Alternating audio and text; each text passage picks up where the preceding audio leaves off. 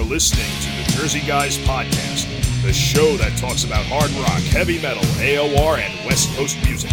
In depth conversation and special guests are always on tap, so settle in and turn it up. Now, here are your hosts, Tom and Mark.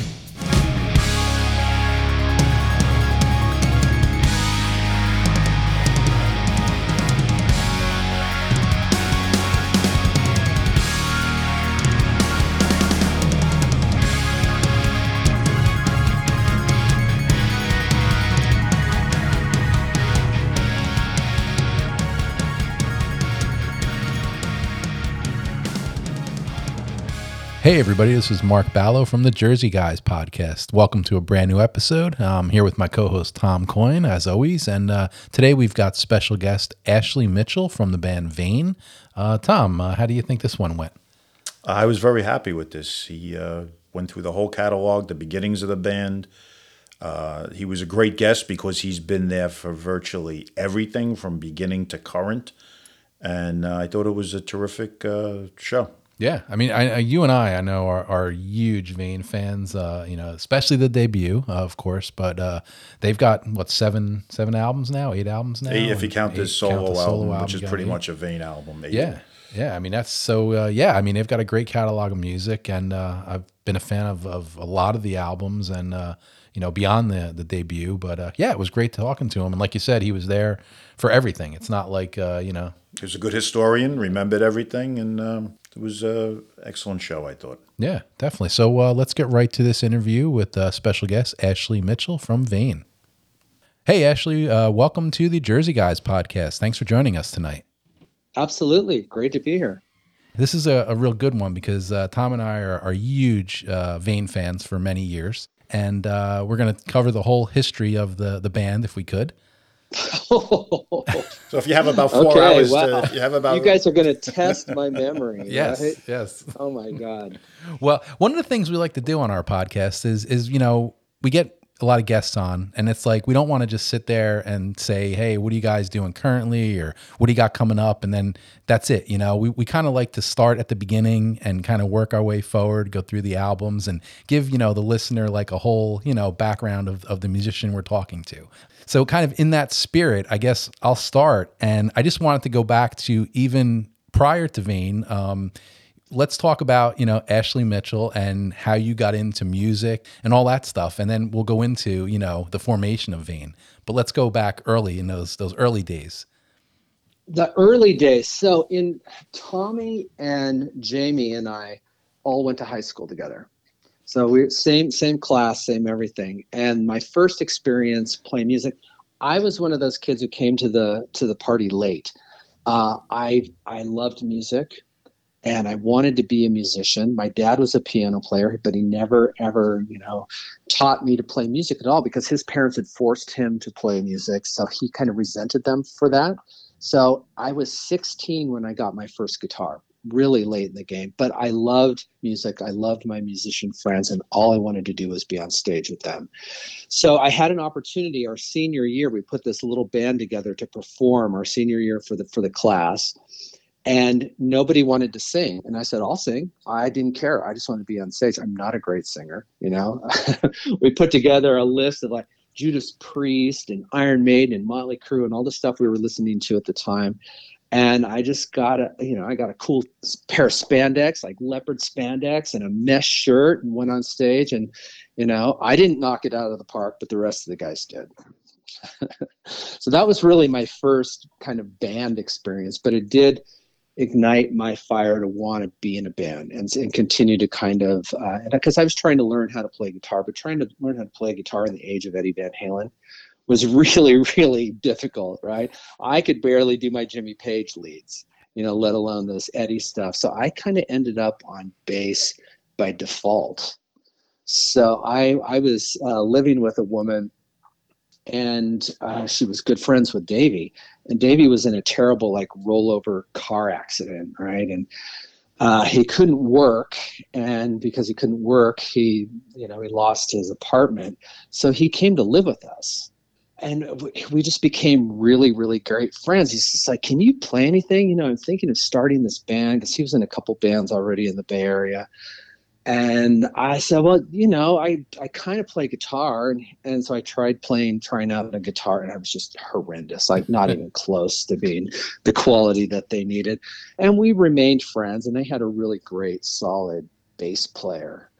Uh, his name was Jeff Barnacle at the time. And, but he, you know, he had a family, he was a contractor, and the idea of being in a band you know full time and dedicating your life to it was just not for him.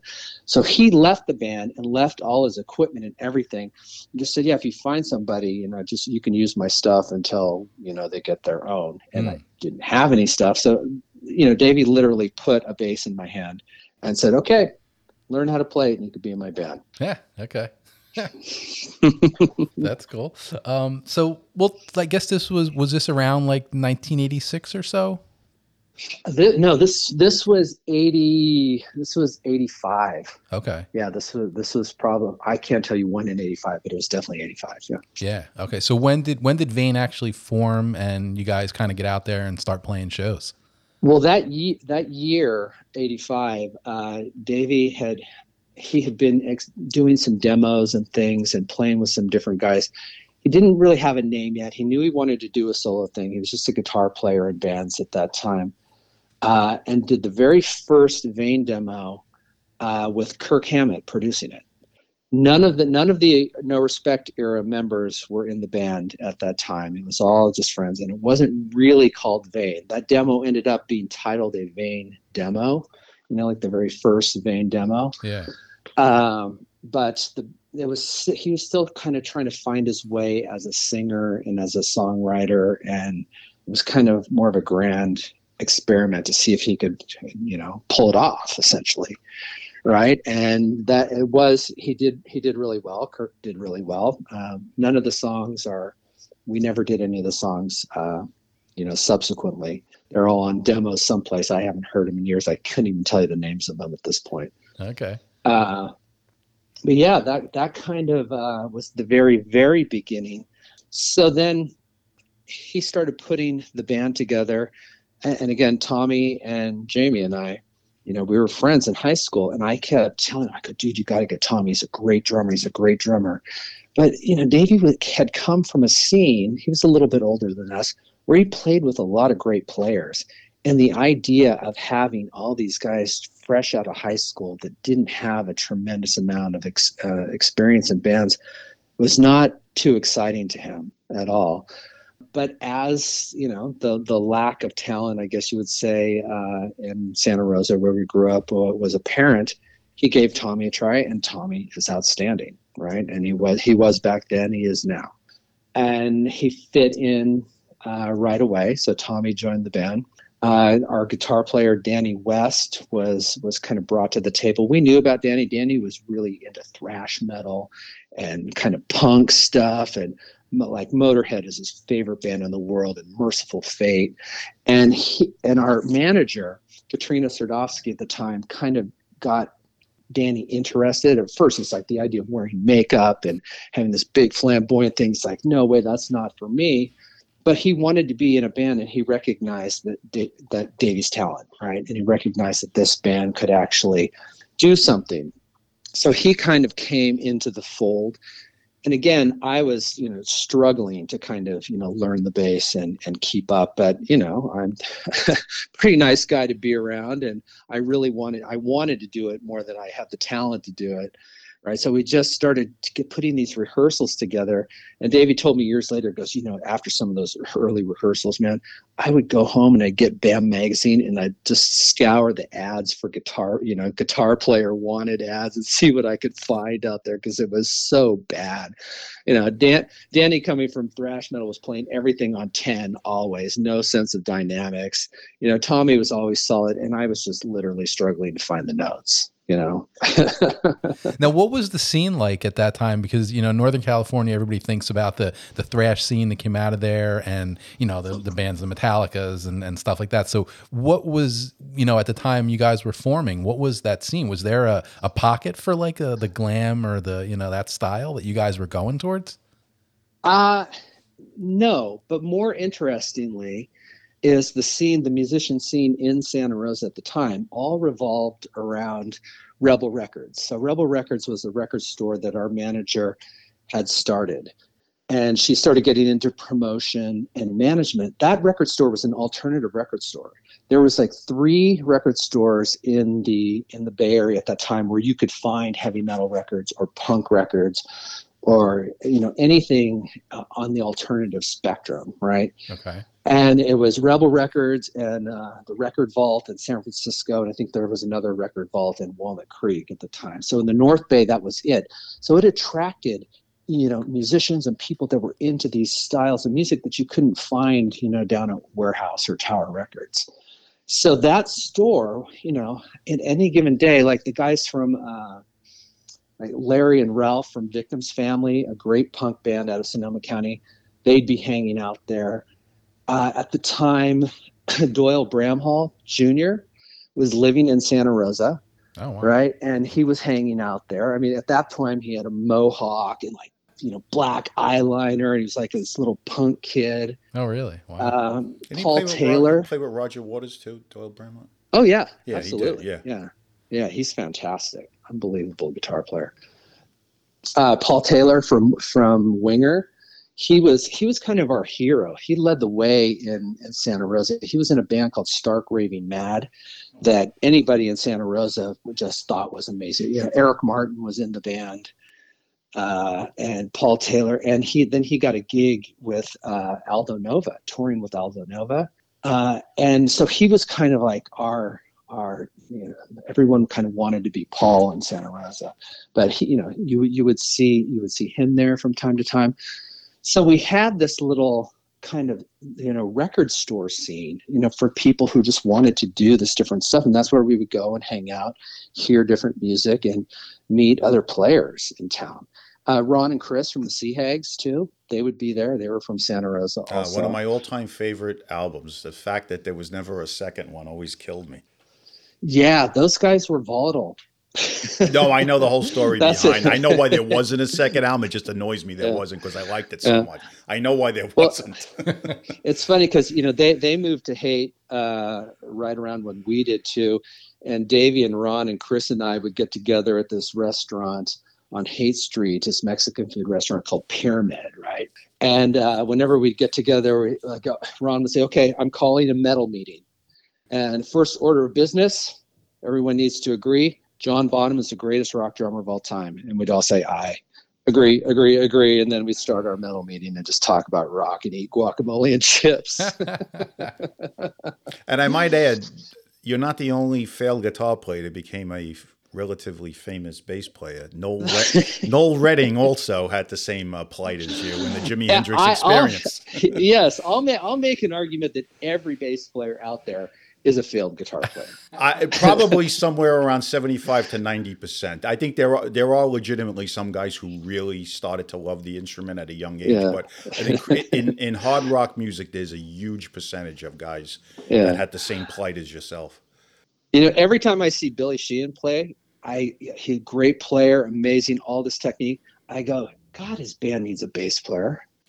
Well, yeah, and that's that's You know, someone needs needs to hold it down a little once in a while. Well, he is playing guitar on bass, right? Yeah, that's Yeah, always been. exactly. You know, it's, it's, it's just as a side note, as popular as he is, there there is a lot of purists that don't like him for that reason. But and I I, I get it, yeah, because he doesn't exactly uh, stay in the pocket that often, so to speak. So, uh, well, let's let's move on to the the band, and uh, you now now you're you're playing shows. You know, maybe you did a couple demos, and I guess it's around 1988, and uh, the whole thing with the recording contract and that whole elusive thing for so many bands comes about. Um, how did you guys end up signing with Island Records, and how did that all come about? Uh, well, you know, we, we were doing the club scene, we were making the trips to LA. We refused to actually kind of abandon San Francisco and go to LA because we just felt like, you know, down there it, was just a sea of I, I don't know. It was it was it was madness. In San Francisco, we had a great fan base. We weren't really influenced by you know the stuff that was going on around us because what was going on around us was you know thrash metal was being born. There were punk shows across the street from you know places we were playing. Faith no more would be next door while we were playing you know the club adjacent to it.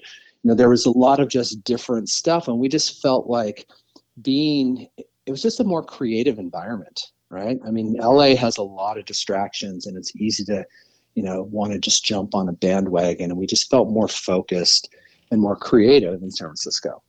So we stayed in San Francisco, and our manager Katrina Stradovsky just and our our our lawyer at the time, Brian Rohan, who was uh, you know he was everybody's lawyer in the 60s and 70s, from Boston to Janis to Journey to the Grateful Dead. I mean, just super, you know, just I mean, just super famous guy in the in the music industry, right? He's actually famous for punching David Geffen too in a party one night. Just total character. But those two worked their asses off to get uh, you know our demo demos heard by the record company executives, and you know before or after Poison was signed, you know, we'd, we'd be in conversation with these record companies like, yeah, if you guys could just be a little bit more like Poison, you know, maybe try changes to your songs and making them more in more major keys and, oh, and doing that. And I'm like, oh, you know, and then GNR got signed, right? And then we started hearing, if you guys could just be a little bit more like GNR, you know, and it's so at, at one point we had I, and now you're really testing my memory because I don't remember who the other record companies were at the time that were interested. But by the time uh, Island came around, so Steve Pross was our A&R guy at, at Island, and he had been hanging out for a couple months, kind of watching us coming to shows, and seeing what was developing with us and how things were coming along, and establishing a relationship with Katrina and Brian, and there was another it could have been columbia or one of the big ones cbs something like that. They were kind of interested in giving us a development deal right? Yeah. To try and do demos do different things. And we just felt like we were ready to go. And when steve and island finally pulled the trigger they said all the right things. Mm-hmm. they said we want you to go in and make a record that sounds like you do live and they gave us the outline of like U2's career. And this is how we build careers at Island. You know, our our goals for the first record is you know a hundred thousand sales, mm-hmm. and you're gonna you're gonna tour and you're gonna do this and we're gonna do that, and then we're gonna build this career step by step. But the the, the foundation of building this career is you guys are a great live band. We need a record that sounds like you do on stage, right? Literally to the point where we're you know we're leaving to go to Montreal, Canada, to the Studio to record No Respect, and Davy hasn't talked to anybody about what songs they want on the record, what they want it to sound like. I, I mean, it was like, hey guys, what, what do you expect? What are the expectations here? And literally, the expectation was go make a record that sounds like you guys do live. Leaving to your own devices, huh? Yeah, ex- exactly. So did this? I've always been interested in this when I first got this record. Uh, I remember it when it first came out. The sound of the band was so different from everything else. I mean, there was, uh, at least to these ears, a, a little elements of punk, a little elements of San Francisco hippie, um, hard rock. Was was this all influences? Like, how did that sound that became the signature sound of the band come about? I think that that's the magic that happens when you get five people in a room together. Right? That's just the sound that we had, were capable of at the time. That's the sound that, you know, D- Davy was the primary songwriter, very prolific, had a very clear idea of what it was he wanted to do. Right? So he he wrote all the material. Uh, but he he chose players that were young and hungry. In my case, not great. I was literally doing the best I could to keep up. You know, Danny did very much come from a thrash uh, background. Tommy played in a punk band called the Four Time Losers for years around Sonoma County. So yeah, there was this punk thrash, you know, element, and then of course Jamie uh, was, you know, just a Eddie Van Halen, Randy Rhoads follower fan and just really brought that element of precision guitar playing and aerobic guitar playing and and really just an incredible sense of phrasing and melody at times too. So it was this melding of these different you know talent levels uh, coming together. Uh, there was no discussion really about it. It's just kind of what happened with the chemistry of the five of us yeah, well, I guess it's it's like you said. Everybody, you know, had a little bit of a different thing they were influenced by. So I guess when you you said you throw them all together, I guess it kind of makes sense now. Yeah, absolutely. Was there any problems with the look of the band matching the sound? Because that's something that's been out there in other podcasts I've heard.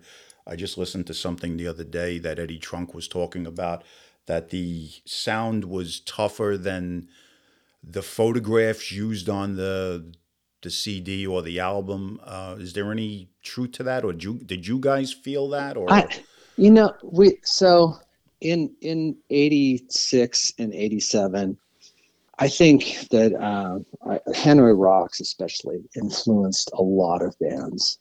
It was it was so over the top, and it was so cool, and I think that. Uh, you know, people wanted to take that and even take it a step further because it was so outrageous.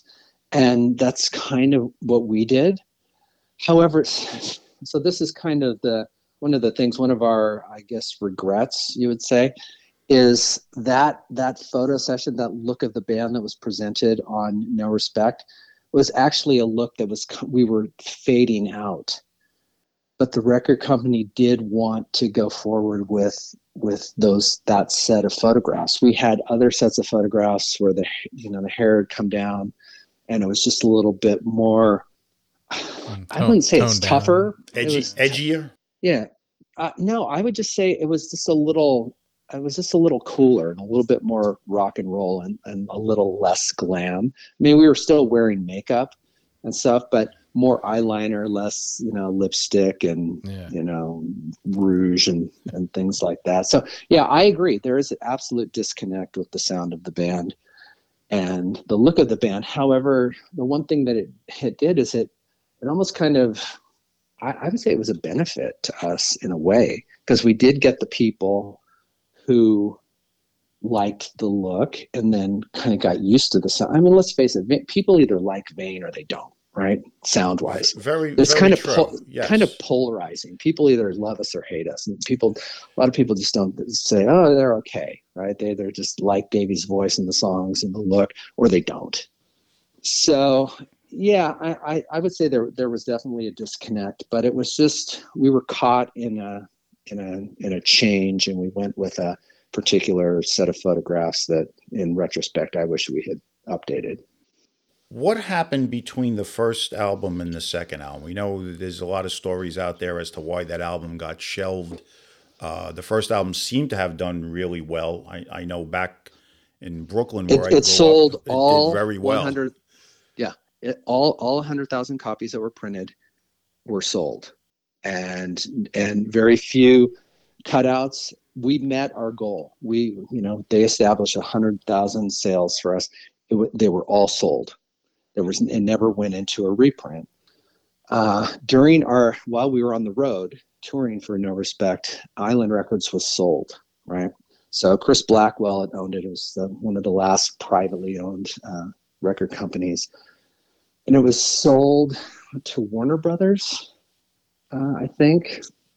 I don't know. You'd have to check my yes, facts on that. Yes, because we, we had Mike yeah. Olivieri on from uh, Leatherwolf, who was on Island Records and he recited this story that you're about to uh, chapter and verse and it, yes it was sold to them. I remember that yeah.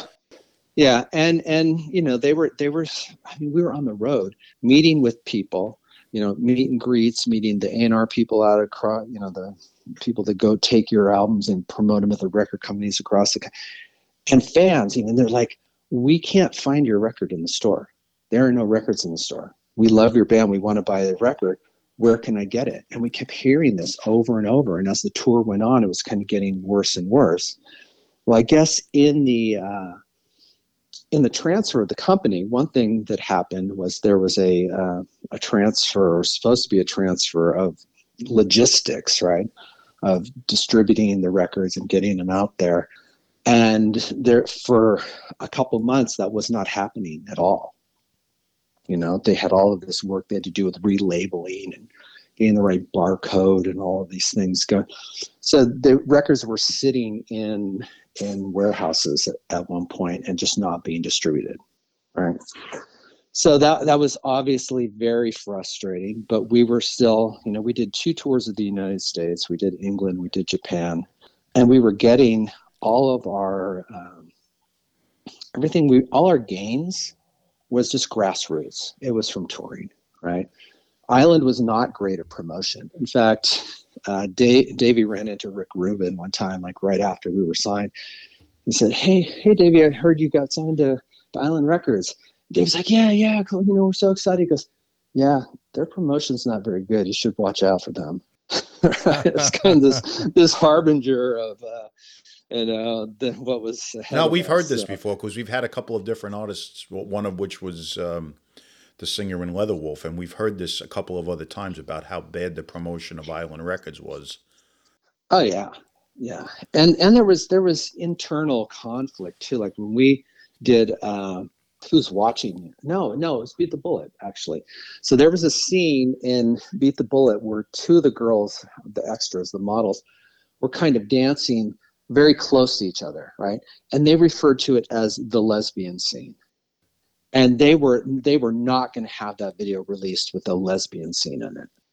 And we're like, uh, you you got to be kidding me! I mean, it's just it's just it's rock and roll. Like, nope, we we cannot, we can't. And so there, it was probably an extra two weeks of trying to get that that video done just to get the edit done that they wanted so they could take the lesbian scene out. That sounds more 1959 yeah, than 1989 really. yeah. Yeah. That's crazy. Yeah, exactly. I mean god you guys don't obviously don't understand what you're dealing with here. Wow. so well, I actually Again, got to see you guys on the first tour. Um, I guess it would have been the summer of 1990. Uh, I saw you guys at the uh, the legendary L'Amour in Brooklyn, and oh, yeah. uh, also at a show in Jersey, a little club called Studio One.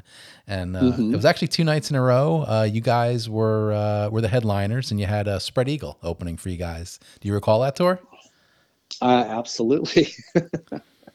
Absolutely, yeah. No, it was L'Amour. Playing L'Amour's was always. I think we played there twice, ultimately over the the two tours. One of the, I think the second time around, uh, we played with Soundgarden. Yeah, so that was that was kind of an interesting bill. Yeah, Tom Tom was a Brooklyn guy. Tom grew up in Brooklyn, so uh, grew up in Brooklyn. Saw many shows at uh, L'Amour's. So many shows at. Did you guys ever play the Cat Club? Oh yeah, uh, again, I think twice we played the Cat okay. At, at, those same two tours uh, that you were just talking yes, about? Okay. correct. Yeah.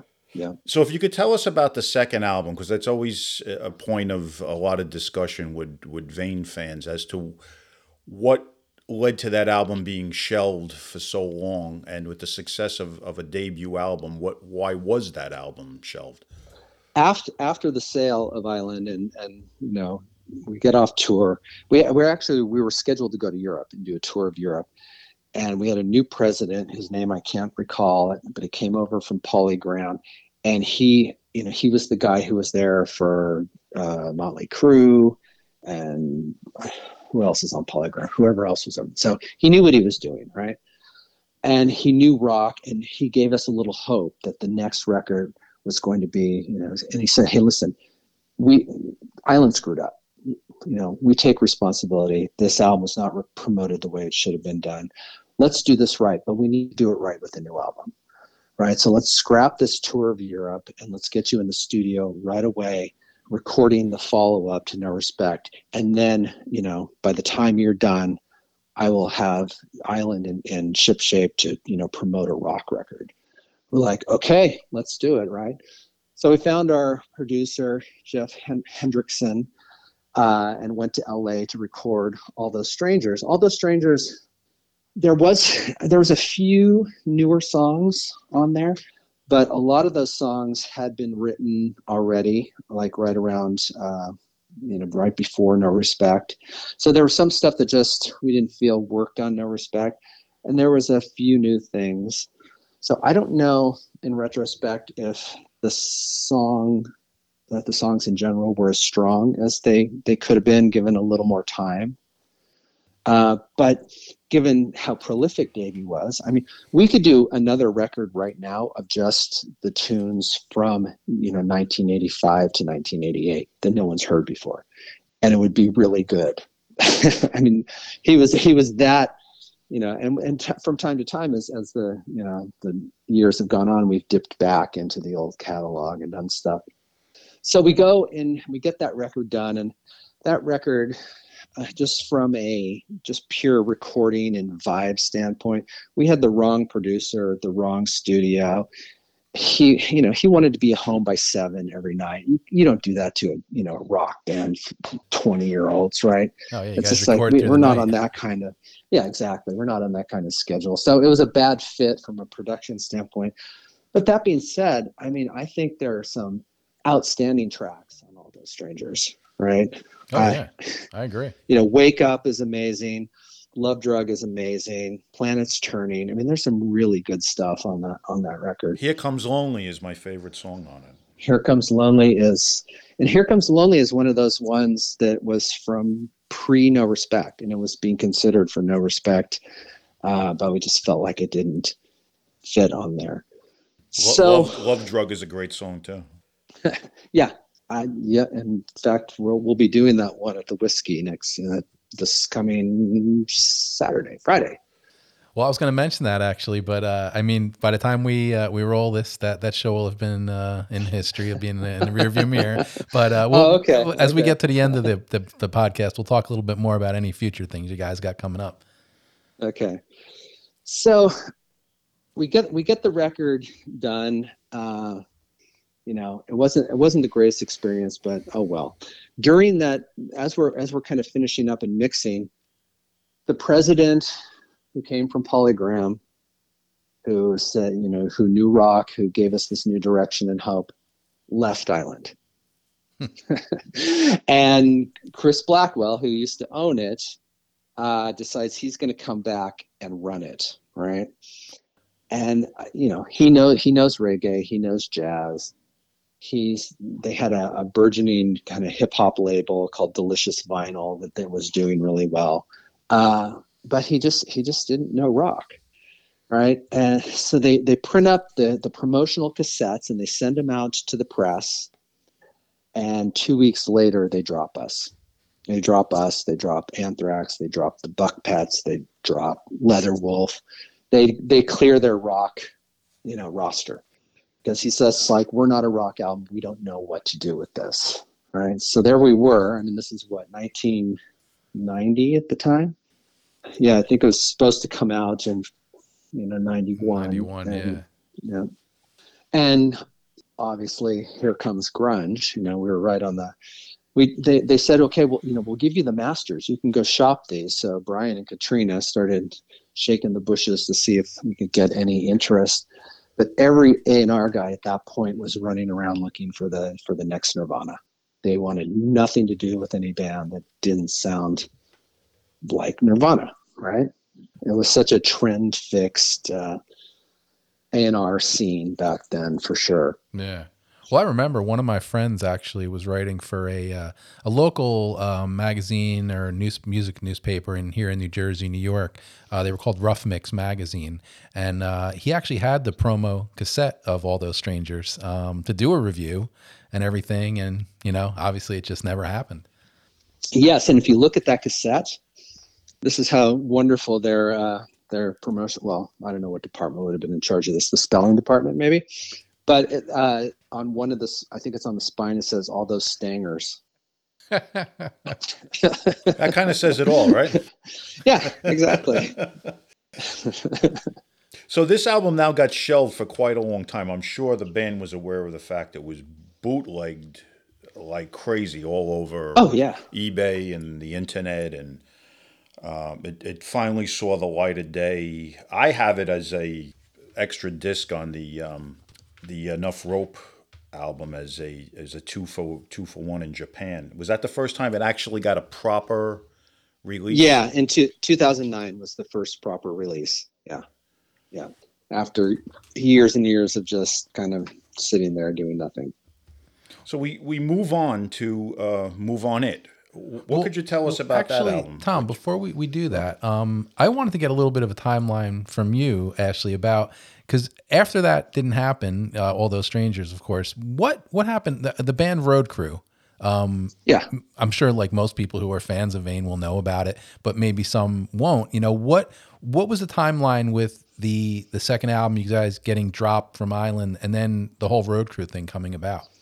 Uh, pr- pretty quickly, actually. After, you know, after we got dropped, we were trying to kind of figure out what to do. Uh, one idea was to just get in a station wagon and just start going, you know, across the United States and playing and just try and, you know, drum up some kind of interest.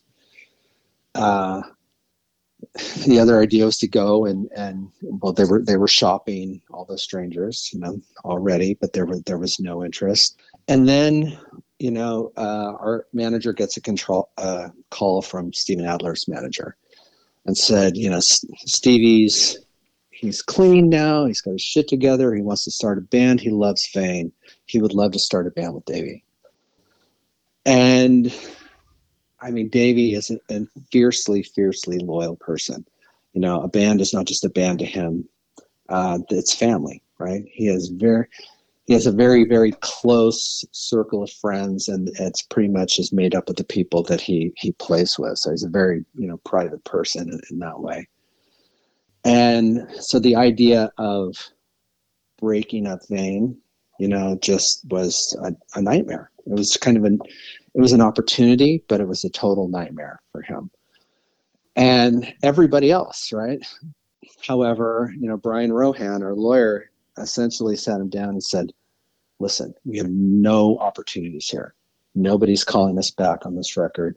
Nothing is going on. This is an opportunity to go work with somebody who has a name in the business and where we could actually drum up some kind of record label business. My advice to you is to say yes and take everybody you can from the band with you.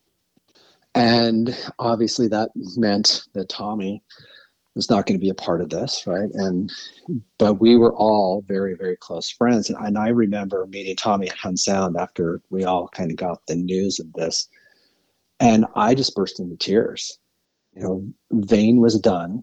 You know, Tommy's one of my best friends. He was kind of left in the lurch in fact, initially uh, I said no to to Road Crew.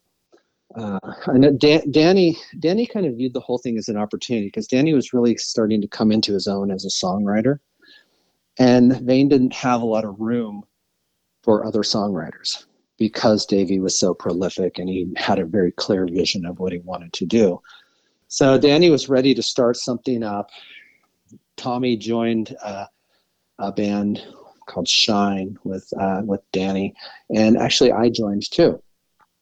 But you know, living with my, you know, my back in my dad's again, and ha- and looking for a job, I got so fucking depressed that I just called up Davy and I said, "You still need a bass player," and essentially went down there to go check it out, and then ended up joining Road Crew as the last uh, piece of that puzzle. Ah, okay.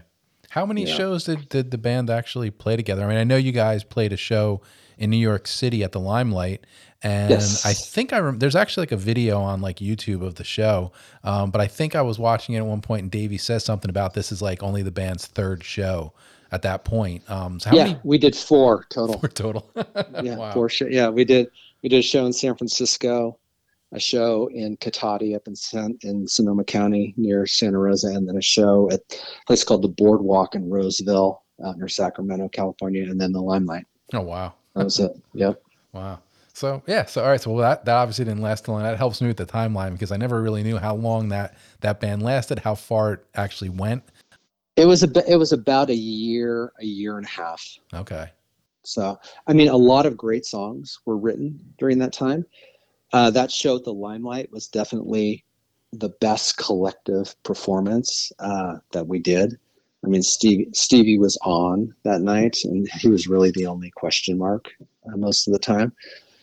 Uh, and yeah, there was it was a very dark period, especially discovering that he was not clean any longer, and having to deal with that uh, but it produced a lot of really good music that, that you know that obviously surfaced later on other albums. Was the intent of that to come out as an actual band? Like, uh, you um, obviously you guys were touring with the intent of that being signed, and since you had an original Guns N' Roses member, why did that not not happen? okay, this is an interesting story. We we were we were very close. In fact, Geffen had uh, verbally agreed to sign us, and we were sitting in the in Stevie's living room one evening uh, with the A&R person from Geffen. I mean, we had done a a private showcase for John Kalodner, so we had his stamp of approval. Uh, again, back in Stevie's living room, hanging out there, talking about you know what the record's going to look like, what we're going to do, and kind of getting all the logistics going. And there's a knock on the door. We're in the living room, and the front door's in the living room. Stevie opens the door, and it's his drug dealer, and he hands him a bag of heroin Oh, jeez. in front of everybody. And and the people from Geffen just looked at around at us and they just got up and they left. That's something like out of a, a grade B movie that you. Just- I, I I mean, come on, you know, and and you know, and I know Stevie feels horrible about it. In fact, when you know, whenever any of us see him to this day, he always apologizes for how he fucked everything up. But I mean, we were like so close once again. So now the band regroups as Vane again and uh, move on surfaces. How did that all come about? Uh, we we kind of moved back up to San Francisco, and we needed a drummer. Uh, Tommy was now entrenched in these other bands and projects that he was doing, uh, and we we stumbled across Danny Fury, who used to be in the Lords of the New Church, and he was interested in being in the band, so we brought him over from England, and it just worked. It just had kind of this you know cool different feel that we really hadn't had before and davy was starting to write these songs that were a little bit more you know from his roots i guess more like 70s style A little, rock. a little hippy dippy.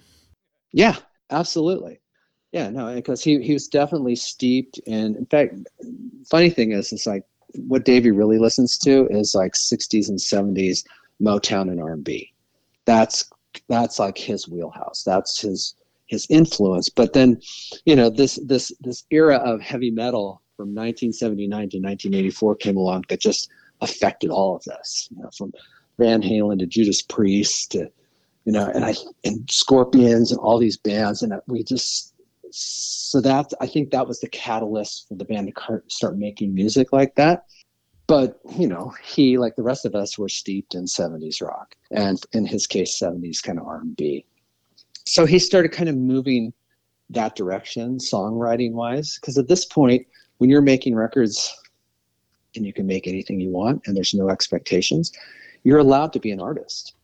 I think that was the good thing about our careers. I look back nobody has ever ever told us what to do. Everything that we've recorded and everything we've put out has been exactly what we've wanted to do as artists. Yeah, I mean, you don't. That's that's something that's you know so many bands get, and practically nobody can say that. Yeah, I know, and the and except for you know like Bowie can say that, right? Neil Young can say that, but they, I'm sure they had fights, but they still did exactly what they wanted to.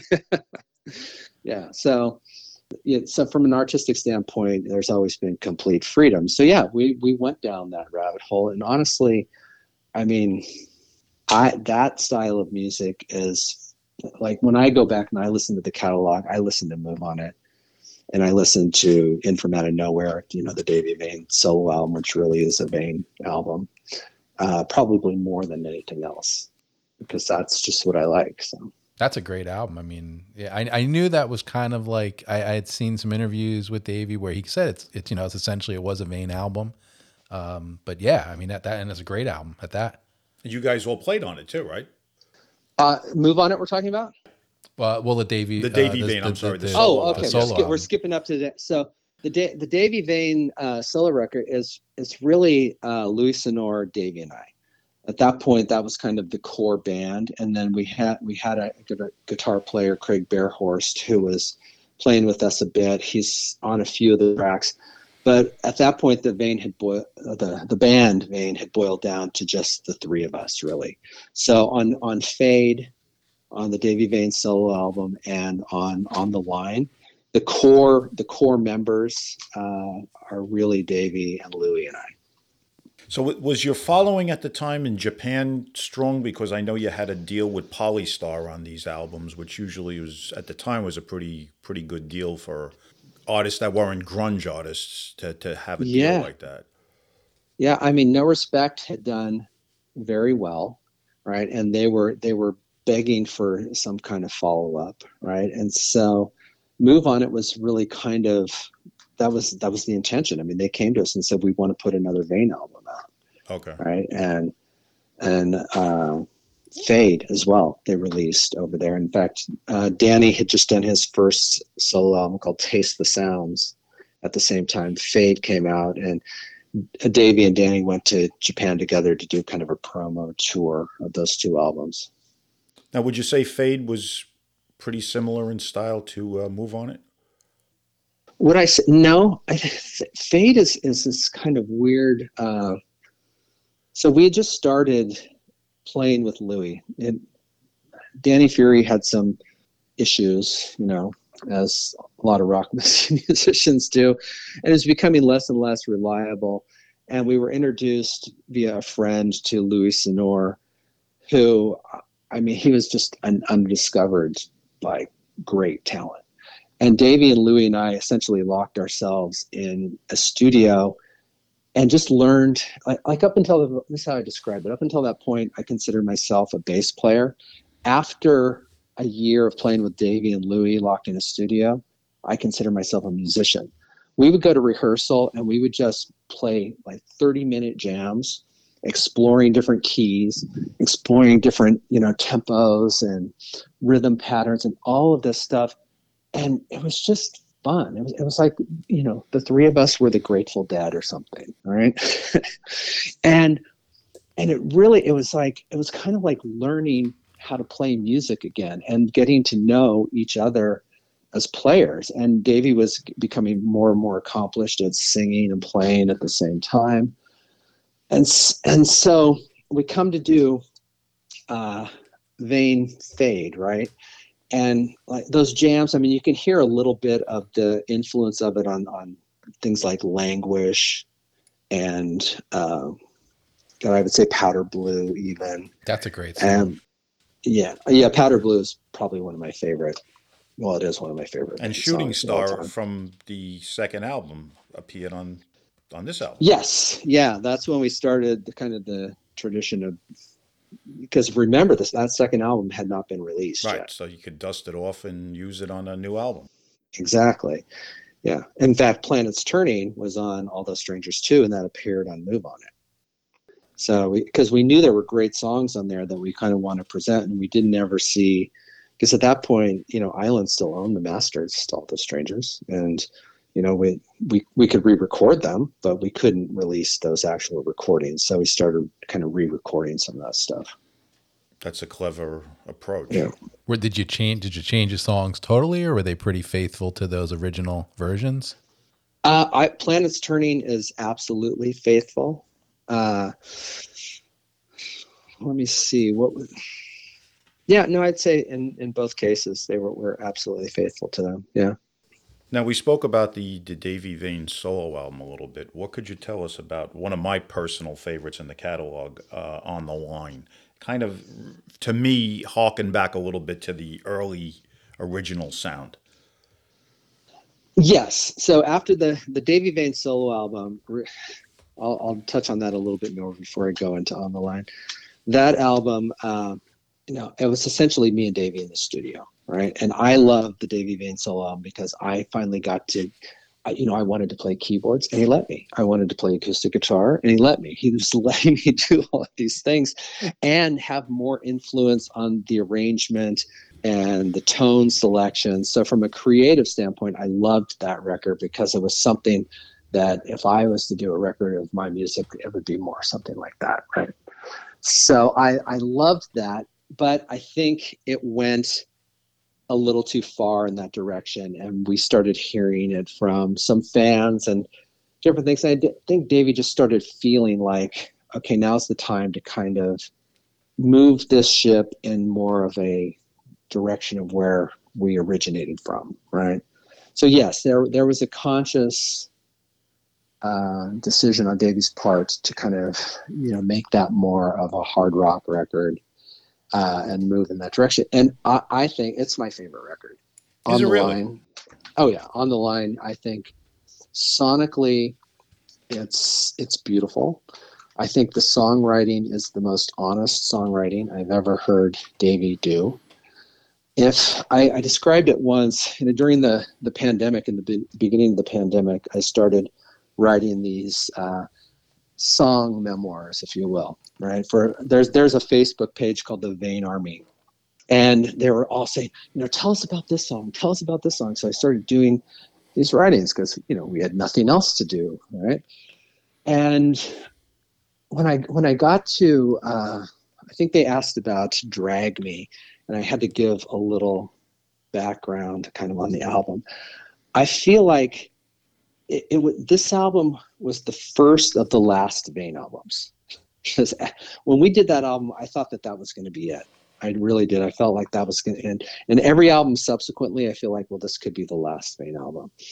But Davy, but Davy's songwriting, if you look at the songs, he's either looking back at his triumphs and regrets, or he and there's a couple songs that are looking forward with some kind of optimism, and there are some songs about just kind of struggling right now and getting through the day, and they're all really kind of. Uh, you know, they're about relationships and this and that. I, it's the closest thing to a concept album I think we've ever come to, just because of that perspective. I, I know what he was struggling with, and it was coming out in his in his songs. And like I said, the honesty on that album, uh, I I haven't seen anything like it before or since. Interesting.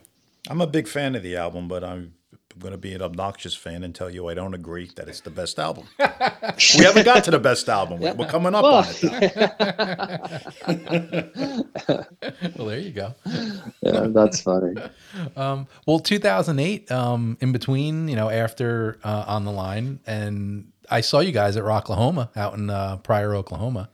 Oh yeah, Yeah, that was a great show. Mhm. That was actually, I Yeah. think, in uh, correct me if I'm wrong, wasn't that the uh, the then when they had the big storm and all the side stages fell down that was the day after. Yeah, the day after? Okay, Absolutely, yeah. Yep, The day yeah. after we played, that happened. Uh, yeah, and I think one person was killed. Actually, Yeah, yeah, no, I, I remember. Uh, I think it was actually uh, I was I was actually taking photographs um, at the time, and Trixter was on the main stage, and uh, just during their last song, I think the the storm started rolling in. They kind of said everybody get off stage, and uh, we all ran, and I ran to the back where the the tent was for all the the press tent and everything, and, and we hung out there. And I remember the the the the, the rain and the wind, and we were like holding the, the tent from flying away, and it was it was crazy. and then we come out after after all everything's over. After a while, we come out and we see the side stages are down, and it was it was crazy.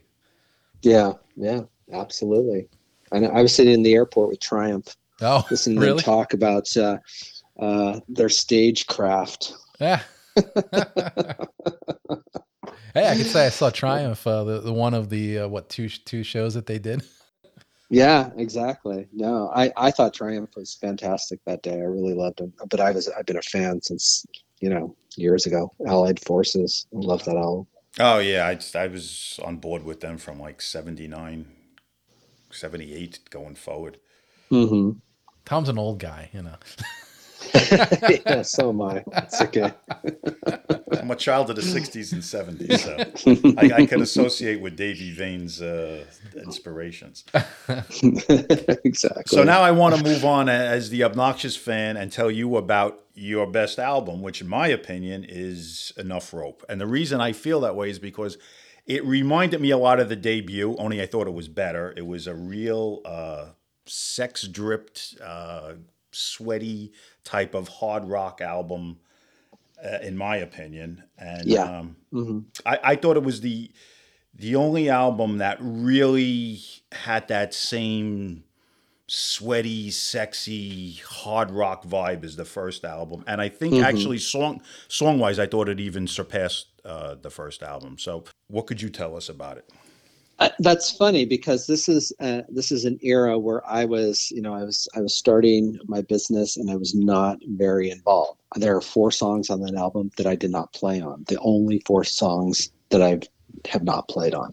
Right, I played on everything Vain's ever done except for those four songs on that album. Uh, I think it was intentional. I think Davy really did now want to get back to closer to a no respect sound, even more than on the line. You know, at, at that point, you know, Tommy was kind of um, being more involved. I mean, there are songs on there that have Louie and Tommy on there, who, by the way, are like two really good friends now, and they're okay kind of sharing drumming duties, uh, you know, and if, if Louie, if, if Tommy can't do a show, you know, Louie's always willing to do it. In fact, Louis helped us get ready uh, for this upcoming show because Tommy couldn't come up from LA. So uh, there's, it's very much a, you know, a, a family affair, if you will. That's cool. Uh, yeah. So, I mean, and, and on this album too, I mean, Davy had some, you know, he had some strange experiences that led to some great songs. Uh, and he definitely wanted to kind of bring No Respect, uh, the ghost of No Respect, into that album. I'll say, and and Danny, you know, Danny kind of came back and was more involved. And in fact, I think um, what is it, Solid Gold? He co-wrote that song with with Davy, which I think is an absolute highlight on the album. Uh, but it's also, you know, there are songs that we, Cindy's from the uh, um, Road Crew era right?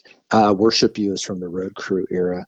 Vain, the song Vain, is from 1988, 89, yeah, 88, I believe. Uh, D- Distance of Love was from a project that he was working on in Europe called uh, Delaney. It was this weird, I still don't understand what the project was. It was like a recorded version of a vampire novel or something. I, I don't know. It had a couple couple different singers on it, right? Da- Davy was one of them, I think. Yeah, and and including Davy's cousin too, Lana Lane, who's a, a, a fantastic artist in her own right. Uh, but then, but then the the newer songs, you know, Greener and Triple X and Hot Stage Lights. You skip. You're skipping. You're skipping my favorite song. okay. Straight straight kitten burns. okay. See, I did not play on that one, and I and I'm I'm not actually that big of a fan of it, and it's wow. not just because I didn't play on it. I, that's just, what I was uh, going to say, but you beat me yeah. to it. that's funny. Yeah. No, but I, but I've heard that a lot of people do really love that song, and I I will I I would say it is, uh, you know, it's a well written song. I love every song on this, including the Japanese bonus track, which was "Walk Away." I think that was a was that a Road Crew song too? It was, yeah, that was a Road Crew song. In fact, I think that's even Stevie on that track. Interesting. I didn't know that. Yeah, yeah. yeah. Okay, well, we're gonna we're gonna move on from that, and uh, we're gonna move on to what was the last studio album called "Rolling with the Punches." 2017. Yes. Yep. Mm-hmm. so at this point in the in the Vain, so everybody is you know, James Scott is now Dylana Nova, right? He he has transitioned to She, and lives in Nashville, and you know Tommy lives in L.A. I'm three hours away from the Bay Area, uh, so this this is, and, and Davy's probably going to kill me if he hears this, but I feel like this is more a Davy Vain solo album than anything we've ever done, right? Because it, it's very much, you know, Tommy and I used to talk about this. This is, you know, why is it taking so long to get Vain records done? I go, listen, the only way they're going to get done is if somebody goes to the studio with Davy. Like when when we did, uh, uh, you know, the um, in from out of nowhere, I was calling him up every day, said, "Let's go to the studio. Let's go do this. Let's go do this." During on the line, Louie was saying, "Come on, Davy, let's go. Let's go mix some songs. Let's go get this done." Davy likes having friends around. He likes the the clubhouse, the camaraderie, everything that goes into just being in a band. But he has this this studio, and not a lot of people around now, and he's still incredibly creative. So we work on songs. It's become a process where you know either Louie or I or Tommy and I will go in Davy will will teach us the songs. We'll learn them. Uh, we'll do some arrangements. We'll make changes. We'll do things, and we'll record them the next day. and leave. And then it's up to him to go and, you know, create the rest of the tracks, right? So all of the guitar layers, deciding what he's going to do, what Dylana's going to do.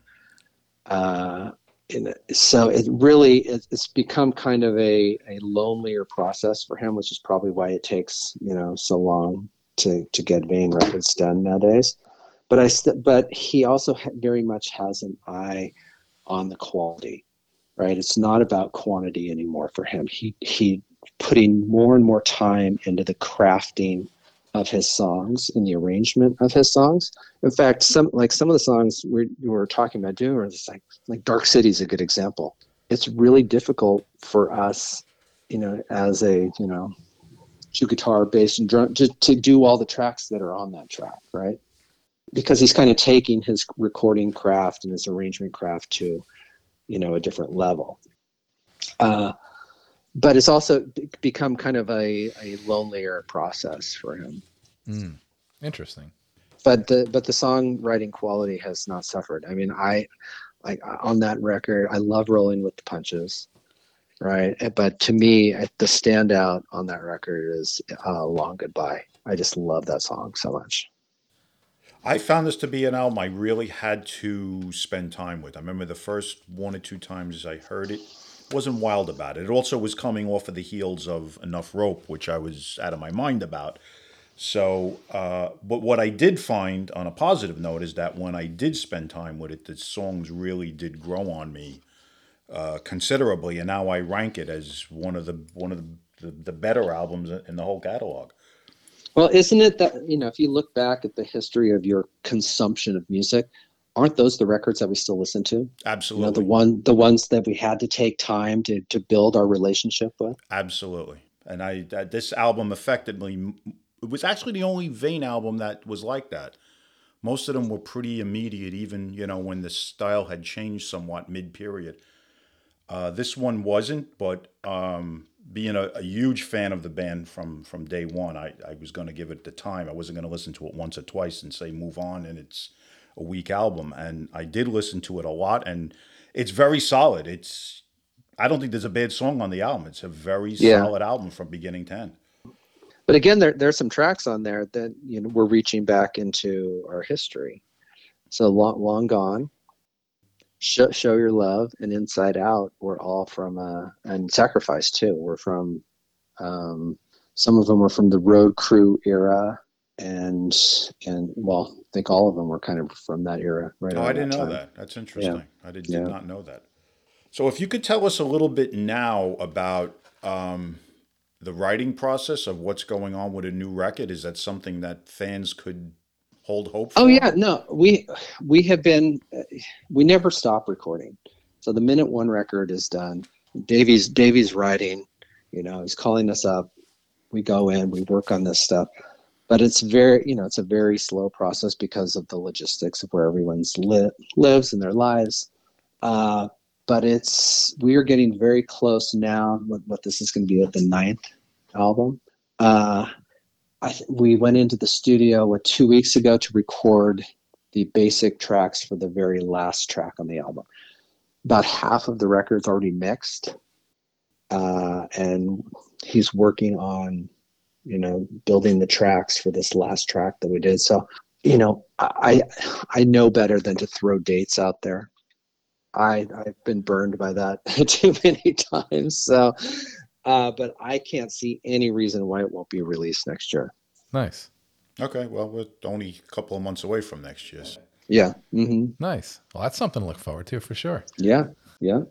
So, so uh, what does Vain have going on? We're recording this um, on a Monday night, and uh, I think we'll get it up this coming weekend. But I know you guys are playing the uh, the Whisky out in uh, Hollywood on Friday night, and uh, beyond that, is there anything else uh, on the books as far as shows? the only thing we have on the books as far as shows after that is the Monsters of Rock cruise next year. So I think that's the end of March, like um, into the beginning of April. Gotcha. Okay. Yep. Now you guys just came off. You just played uh, M3 this past uh, this past M3, right? The most current one. We did. And yeah, I think the coldest the, M3 in history. Was it? oh my god! I've been to a few, but I I, I, didn't, I haven't been in the last several years. But I, I think you guys played about maybe three times or so. Yes, yeah, it has been three times. So. Nice. And some of the cruises, like you said, you got that coming up. You've done the cruises before. Um, hmm So, well, I guess that's something to look forward to uh, come the uh, when the new album finally does hit, and uh, hopefully you guys will do more shows. We got to get you guys to uh, come to the East Coast. You know, maybe come to New York, New Jersey. Yeah, it's the, the the problem is is finances, right? I mean, trying to actually, and you know, people have lives and they have businesses, and to make you know a tour worthwhile, you have to be out there for a while, right? I mean, it, ta- it takes some time before you even break even, and then you get into profit territory. N- nobody has the time uh, to take away from their businesses and their families to do that. So, because this is this is Vain is very much a a passion project, and it, and it always has been. Nobody's nobody nobody's getting you know. Well, we're barely getting paid for stuff, uh, let alone you know being able to make a living at it. So uh, we you know this is very much something that we look at as you know our our art and our legacy, and we want to share it with people, and we'd love to play for people all over the place, but you know the numbers just don't pan out. Yeah, sure, of course. Well, hey, um, Ashley, uh, I really appreciate this tonight. Tom, appreciate anything else, Tom, that you wanted to add? Uh, so I just want to I just want to plug a couple things. Plug so, away. may- so maybe Sure. we can build build the fan base a little bit. Definitely. So we do have on Facebook. It's a private group, but it's called the Vain Army. Just you know, if any of your listeners want to get into that private group, just send the administrator a message. You'll be let in. The more, the merrier. We have a lot of fun on that on that space.